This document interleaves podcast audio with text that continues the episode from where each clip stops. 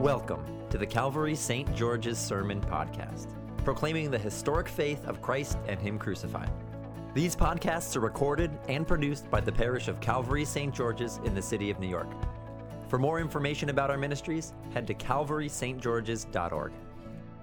And uh, one of the themes of St. George's Day is, um, is a spiritual warfare, and we've been having it with my microphone. So, anyway, thank you for bearing with me, and thank you to those in the back for your patience. But today uh, we do celebrate the feast of St. George. Uh, he's the patron saint of a number of countries, including Christians in the Middle East, like Palestine, Lebanon, and Syria, but he's also the patron saint of England. A lot of people don't know this, but uh, St. George's originally wasn't named after that saint. When we were originally established as a chapel off of Trinity Wall Street, we were originally the chapel of King George II. However, um, after the Revolutionary War, that was horrible marketing. And so uh, we dropped king and added saint. But uh, when it comes to St. George, you get both the man and uh, the myth right there. You know, there he is slaying the dragon from the golden legend. And what I want to talk about a little bit today, in light of our readings, is the actual man, St. George, uh, through the lens of both St. Peter and St. Paul and what we have in common with St. George, St. Peter, and St. Paul as we live our lives as saints in this current and present age.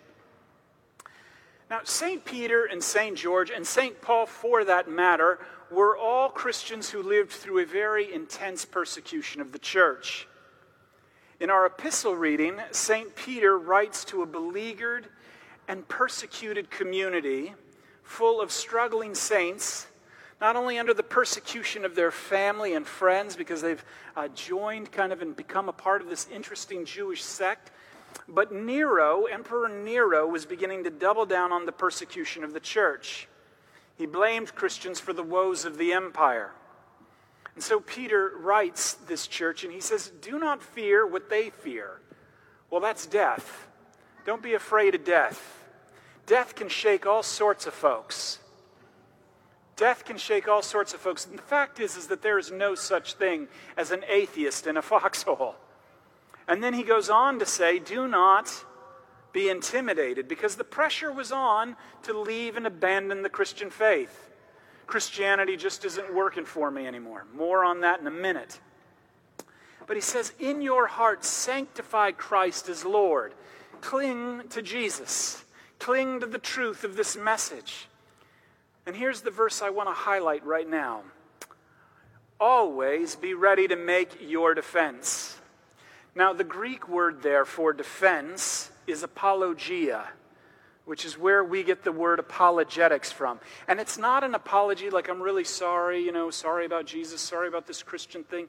No, what this is, an apologia is a legitimate, or in those days, a legal reason a legal reason for your faith. So, St. Peter says, always be ready to give a reason to anyone who demands from you an accounting of the hope that is in you. Yet, and here's where the church today can take a big lesson do it with gentleness and reverence. So now we come to St. George, and he becomes the lens by which we understand what St. Peter is writing here. St. George was most likely born in the late third century uh, to a Christian family in what was called Cappadocia, which would be today modern day Turkey. And George came from a very prominent military family. And he served as a member, he went through the ranks and served as a member of the Praetorian Guard. This was basically the emperor's inner circle. And uh, the emperor at the time was Emperor Diocletian. Now, what happened was is that Diocletian he secured the borders in the north of the Roman Empire against the barbarians and the Gauls, and then he had secured the border in the east against the Persians. And he said, now what the empire needs is a state religion. And that state religion will be me. And everybody will universally in this empire worship me as a god. This is what's going to make the empire strong. And what happened was is that this led to the expulsion and the execution of Roman Christians across the empire because there was no Lord. There was no Lord but Jesus. So the biography goes that Diocletian was actually an old friend of George's father and knew that they were a Christian family. So he called George essentially into his office and said, Listen, man, I will promise you wealth, land, and title if you will only pay homage to me. And George said, No, I can't do it. And then Diocletian said, Listen, I'll promise you wealth, title, and, uh, and uh, land.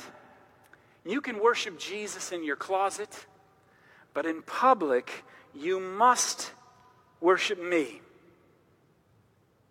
Ultimately, St. George held true to the faith.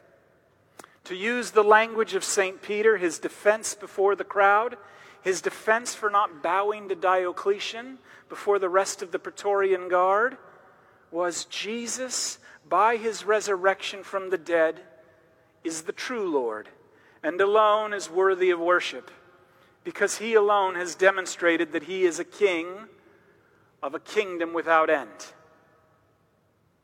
Well, after several attempts at his life, including being buried in lime, St. George was martyred in 303. And like a ripple effect, his martyrdom, resting on the defense of his hope, his reason, his apology, it went out and resulted in the conversion of all these other people close to Diocletian, including his inner sorcerers and magicians. And consequently, their circles of influence were brought to the Christian faith as well. And this is my first point. As we think about St. George and we look at the lens, St. George through uh, the lens of St. Peter and St. Peter through St. George, this is my first point. St. George is what we would call a witness.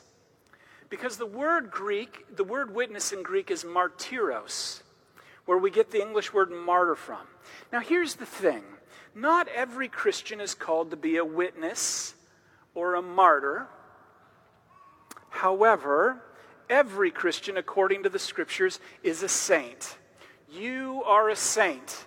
And because you are a saint, we are called to make a defense to anyone who demands it for the accounting of the hope that is in you, and doing it especially with gentleness and reverence. However, I think one of the big problems of Christianity in America today, one of the problems with the church today, in both the left and the right, is that our defense, our reason for the hope within us, is that oftentimes it's only within us. It's only within us. Our hope is extremely subjective. We base everything on our feelings. The gospel is more than a feeling, to quote Journey. I mean, hearing someone, I once heard someone say, we were at this uh, kind of a panel interfaith discussion, and somebody said, Yeah, you know, I'm a Christian because Jesus works for me. And then everybody was like, yeah, you know, this religion works for me too. This works for me. And I used to be able to relate to that statement. However, no longer. But I used to relate to that statement because for a long time that was my defense as well. Until, of course, Jesus no longer worked for me. In fact, my life got a lot harder. It became a total mess. I remember there was a moment, and I was at the bottom. And I remember I called my priest growing up. I called, um, I called him and I said, You know, this Christian thing, it just doesn't work. It's not working for me. To which there was this kind of long pause on the phone. And he said, It doesn't matter if it works for you. Is it true? Is the gospel true? And this becomes the question. And I would propose to you, but not here in this sermon, we'd be here all day, unequivocally, yes. I mean, can you imagine? Just take a moment and picture it. There George is being martyred. How ridiculous it would have sounded before Diocletian. If Diocletian said, George, as he's laying there in a lime pit, you know, come on, just worship me. And Diocletian said, or uh, George responded, Well, you know, Christianity really works for me. Serious? Serious? I mean, it's true. It's true. Your defense for the hope that is in you is the same as it was for St. Peter, who was crucified upside down, and St. George, who was uh, martyred in a brutal way. And in the midst of the dark moments of your life, your hope is rooted in a moment in history Jesus, by his resurrection from the dead, is the true Lord, and he alone is worthy of our worship because he alone has demonstrated that he is the king of a kingdom that is without end. Your confession is outside of you, whether it works for you or not. Your confession is the gospel. And St. Peter, he goes on to say, and this is how it ties into what we're about to do right now. St. Peter connects this objective confession to Noah's flood and baptism. Remember Noah's flood? This is where God used water to cleanse the earth of its wickedness. And Peter here connects it with baptism, where he writes, And baptism, which this prefigured, now saves you because it connects you to this objective reality where the blood of Jesus has cleansed you as well. Notice what he says baptism now saves you, not as a removal of dirt from the body. That's subjective. Is this working for me? Well, sometimes if I look, it doesn't seem like it's working for me at all. Rather, it is an appeal. Your baptism is an appeal to God that connects you to the cross by which God has declared you justified and righteous in His sight in an objective moment in history for a clean conscience. And this is my second point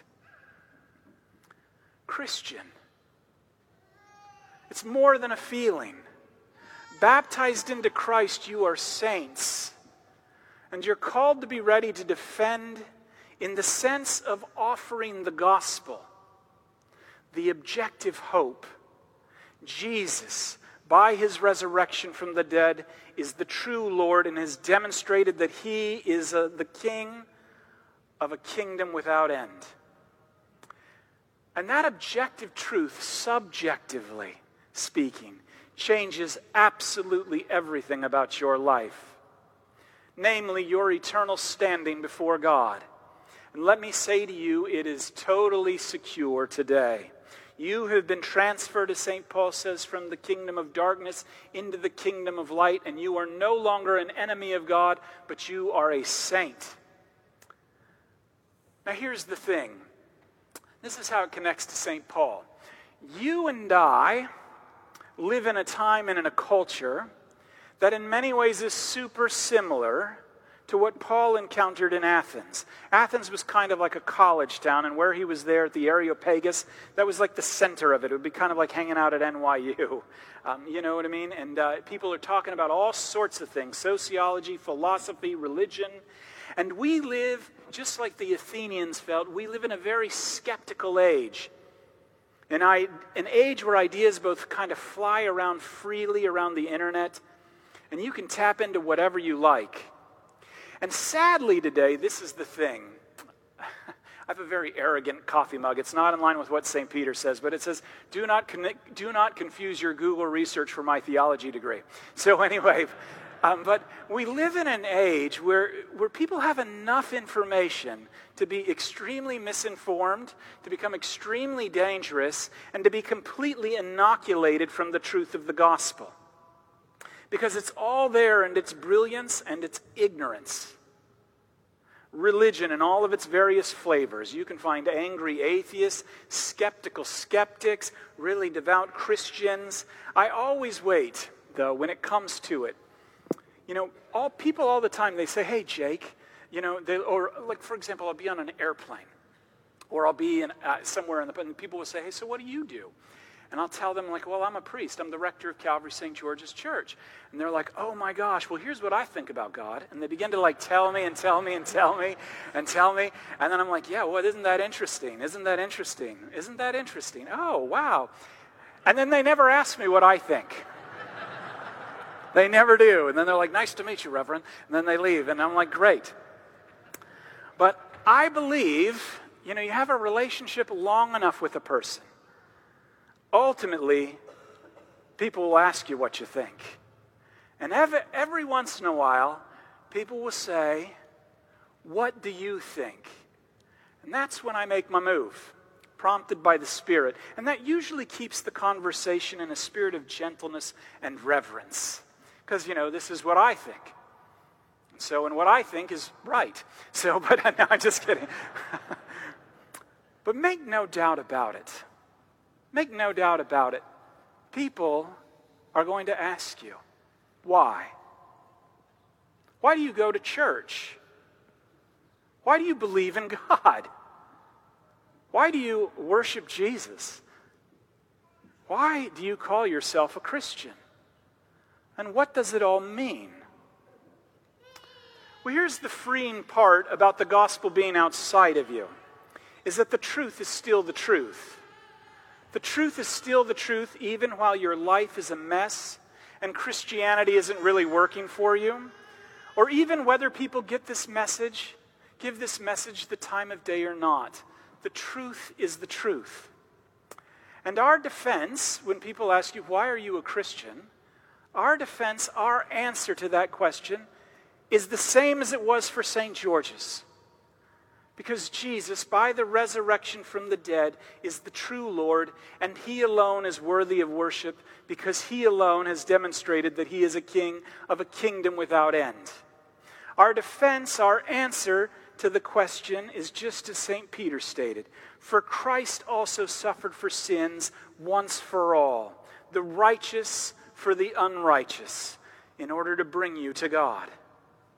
Our defense our answer to that question is what we proclaim Sunday after Sunday here at Calvary St. George's. Because of Jesus, sinners like me stand totally forgiven and are declared to be children of God.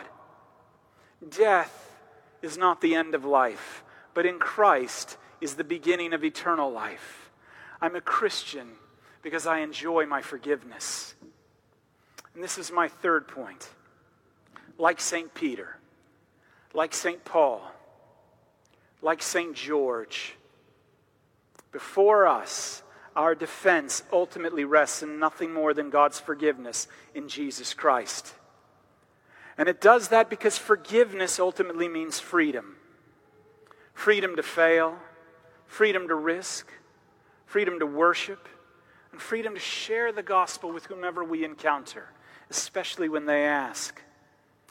Because what Jesus has done for you, he has done for the whole world without exception. So have no fear of them, as St. Peter says, nor be troubled, but sanctify in your hearts Christ as Lord, and always be prepared to make a defense to anyone who asks you for a reason for the hope that's in you. Enjoy your forgiveness in Jesus' name. Amen. Thank you for listening to our sermon podcast, produced and recorded at the parish of Calvary St. George's in the city of New York. If you feel led to support the continuing ministry of our parish, we would really appreciate it. You can make a one-time or recurring gift by going to calvarystgeorges.org slash give.